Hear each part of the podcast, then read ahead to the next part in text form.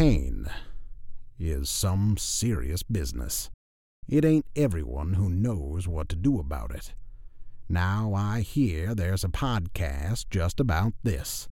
It doesn't talk of pain alone, but other interesting things distracting the mind from it. So I suggest you tune into Outsmart the Pain and listen to what Karsten has to say about it. Get ahead, get it done. Listen to the podcast and maybe change your life or someone else's. Hello, everyone.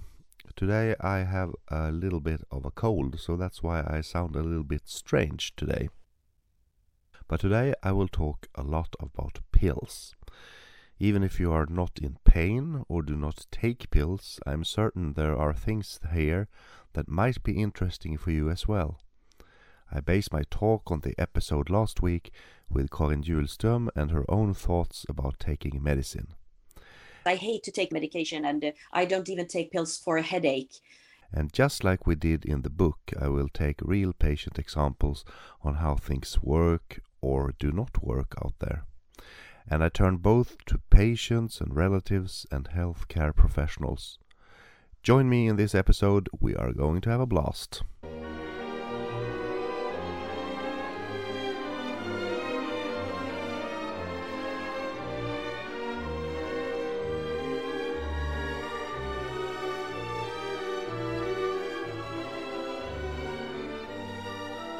But before I start, just a small glimpse on what is coming ahead. Next week I will talk to Henrik Grönberg, a clinical doctor and professor who invented the Stockholm 3 test, a new type of testing for prostate cancer. Henrik was awarded the 2022 Cancer Researcher by the Cancer Foundation, Cancerfonden, if you are not a man, not interested in the prostate gland, or even not particularly interested in professors, I dare you to join next week's episode anyway, because we will talk about many different things. I'm a hunter, Mm. so I hunt uh, roe deer and uh, uh, moose. Like always. But then, first of all, for this episode, why was last episode called pill shaming? What is that, by the way? Well, when Karin and I were planning and writing the book, she said that I really need to have a passage about the shame people feel when taking tablets. I kind of ducked that one because I thought I would not like to promote pill taking if there were people out there just wanting to hear it is okay to take pills. And even if Karin felt bad by taking pills, I thought other people maybe did not but she came back with a request, and I asked some patients how they felt by taking the medicine. And the answer was overwhelmingly and all alike. They were a bit ashamed. Some did not feel okay by taking them, but most of them felt bad because their surroundings told them not to. If relatives or friends said they should not, Maybe they could explain that the pain specialist had prescribed the medicine and kept close surveillance over the patient. But what if the GP said that the patient should not take the medicine? So I understood this was really a problem for patients. So this needed to be addressed. I did not write the book for myself, but for the people having pain. But then again, since I did not want to write some high horse thoughts about what I thought, I wanted to take some experience from others. So why not turn to one of the most well renowned hospitals in the world, the Cleveland Clinic? I started Googling, just like you, and found the English word pill shaming. They had an example of antidepressants and what people thought. These were the bullet points the Cleveland Clinic wrote about pill shaming. And remember, these paragraphs were written about taking antidepressants but could be used for justified pain treatment as well. 1. Needing these medicines means you're too emotional. There are multiple factors why you have persistent pain, and you can actually become more emotional because of the pain but you do not need the medication as some kind of emotional treatment. And why do pain specialists prescribe antidepressants for pain? Well, because they adjust the noradrenaline in the pain system. They are designed to correct some of the chemical imbalances in the brain that contribute to persistent pain. Taking pills is the easy way out. Of course, pills are not making problems go away, problems that cause pain. But they can be a very important piece in the puzzle to get better and make one start to exercise, for instance, which we know is good for pain in the long run. And pills also don't replace behavioral therapy. Maybe the best result is to combine this therapy with medication. 3. Bad side effects are inevitable. No, they are not. But on one hand, you need to understand that if you have effect, there is a risk you will have a side effect. To my knowledge, there is no medication which fits 100% to its target organ. That is, you get a 100% positive effect and no side effects. So in some way, you need to expect side effects. But there are two things I would like to stress. First, studies have shown that if you read about side effects before you start taking a medication, you are more likely to get them. So my advice is don't read about them. You will notice if you feel worse in any way and check your blood pressure when you start a new medication. Then leave the more detailed stuff like taking blood samples, etc., when you use certain medication to the prescribing physician.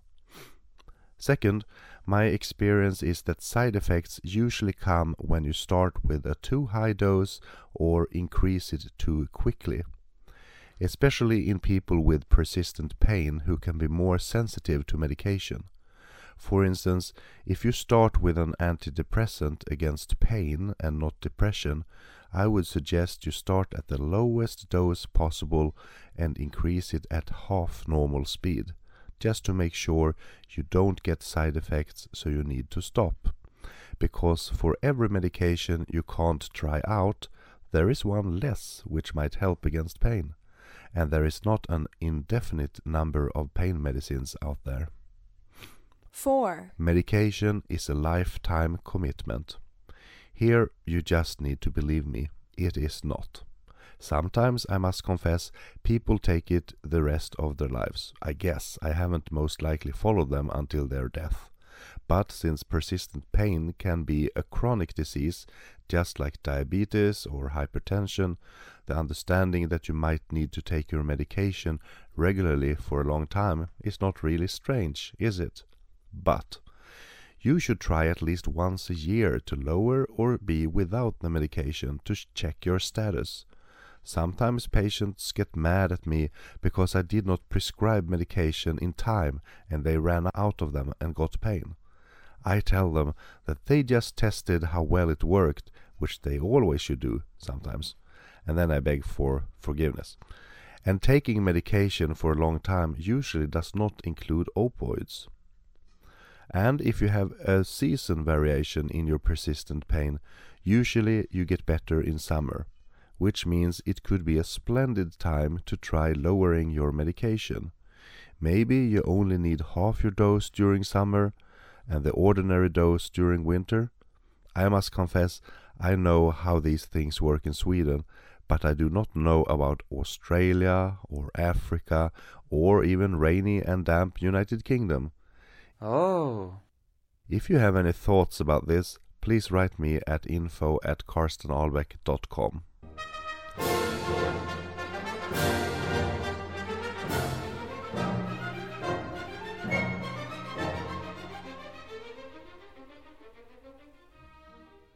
So then, what about the surrounding telling you to stop or take less tablets? Well, just like the rest of the world thinks, the most important person is me. And I don't mean Karsten, I mean the one who's talking. Everyone thinks about themselves in the first place. It's natural. For instance, if you tell someone you have been sick, they will tell you when they were sick. You tell them about your vacation, and they will start talking about theirs, and so on. So, when you talk about your pills, if the other person does not eat pills, they think their life is better. If you talk with your closest ones, they care for you, and of course, they don't want you to take too many tablets, so they are probably just caring about you, Still, it can be very stressful for you. The world is also full of people who know the truth and don't listen to anyone else. It can be regarding vaccinations, politics, medicine, or anything else. But if you promise me to think about if there is any truth to what your surrounding is saying, I mean, maybe they think you have changed personality or anything else, I don't know. But if you promise you think about what they say carefully without making up your mind before, and then really think that you are doing the right thing, then be calm in that thought. Have them read my book or listen to this episode. There is a reason there are prescribing physicians out there. So trust your doctor and do not feel ashamed. Yes. Yes. I would like to end this talk with talking about opioids, morphine or oxycodone or any other legal pain-killing drug. How should we think about this one then? Well, there is no absolute truth there, and I will give you some examples. First of all, you need to know which type of pain you have and let that decide the medication. If you should have medicines, there are many times better al- alternatives like physical exercise, behavioral changes, and other treatments. But let's say you need medication. If you have nociceptive pain, which is usually called tissue pain, or I say muscle, skeletal, and joint pain, morphine works against that sort of pain. It does not work very well for neuropathic or nerve pain, and intensity has nothing to do with this. Little pain or excruciating pain does not decide whether you should have opioids or not. For instance, if you have a foot that slowly is dying because you do not have enough circulation, and somewhere down the line you will have an amputation, you might need morphine before that. And actually, if you have cancer or not does not decide this either. So the physician needs to make an evaluation if opioids are adequate or not. And like you probably know, the reason not everyone gets opioids is because of side effects, tolerance, and dependency. There have been drugs throughout the years where the advertising and the information said it was almost harmless, but it wasn't. Heroin was prescribed as a cough medicine because one knew morphine was addictive. Oxycodone was said to have a dependency issue with 2% of the users, which was a bunch of baloney.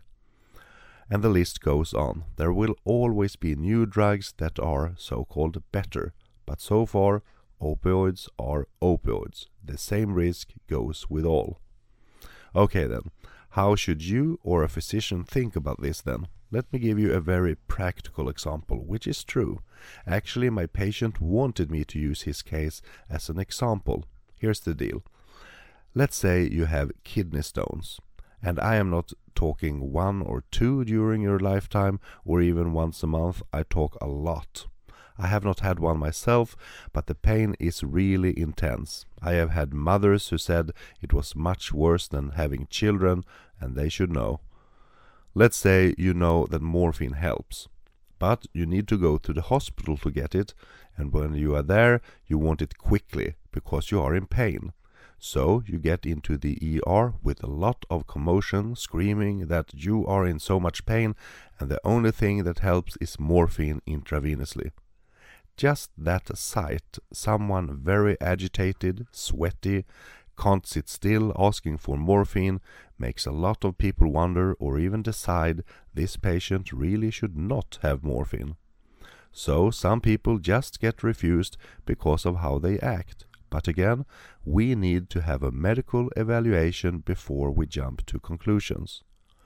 This guy I was talking about is help with morphine and is very tender afterwards in the muscles, so he takes morphine in a lower dose at home some days after the attack before he stops.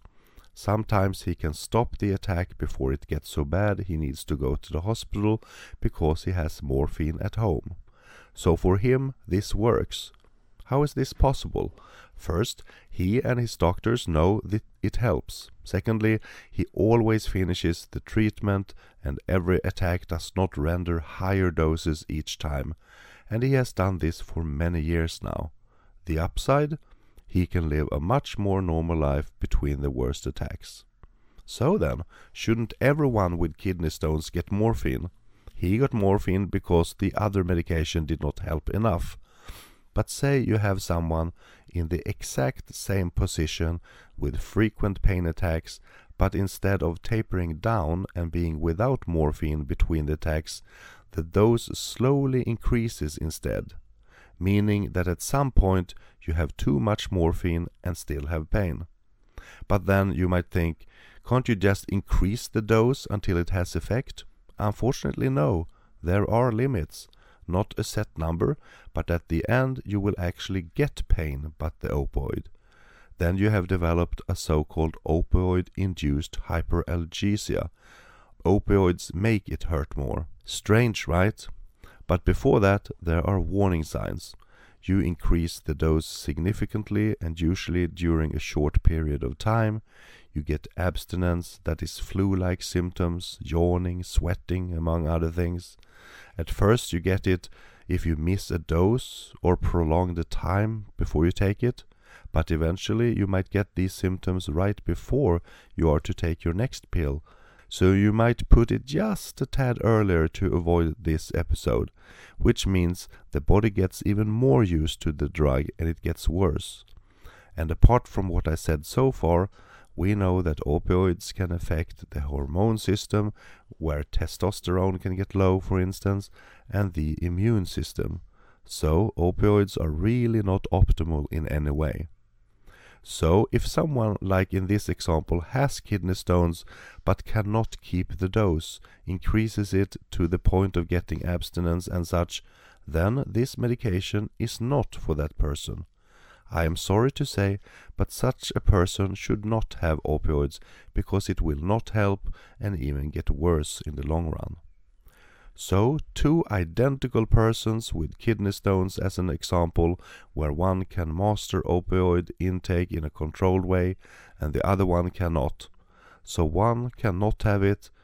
It is not a human right to get opioids, and no doctor can be forced to prescribe opioids either. But you can demand that you meet a doctor who can explain these things and evaluate which type of person you are in this. And just to make things clear, most people do not take painkillers on a regular basis, and most certainly the majority of them do not take or want opioids. But it is a very stigmatized patient group where you cannot say if it's right or wrong to take opioids until you checked it out. I could talk a lot more about medication. If you want an easy to read overview, you are most welcome to read Outsmart the Pain, Överlista smärtan. Read it several times. That's what my readers tell me to tell others. Read it many times. More and more things stick then. And there is an early episode in this pod, Outsmart the Pain, where I talk about the pain system. If you haven't already, you should really check this out as well. So, I hope you enjoyed this shorter episode. Sorry for me being a bit hoarse, but I will try to get well soon. Next episode has already been recorded, so meet Professor Henrik Grönberg, a clinical oncologist who developed the Stockholm 3 prostate cancer test that might turn the tables on prostate cancer screening. I think Yeah. that one of the key message I want to give is really that prostate cancer, when it gets symptoms, it's too late. Mm. So, I mean, the only way to actually diagnose prostate cancer early enough is before symptoms. Awarded Cancer Researcher of the Year 2022. Come join me for next week's episode. Now, take care.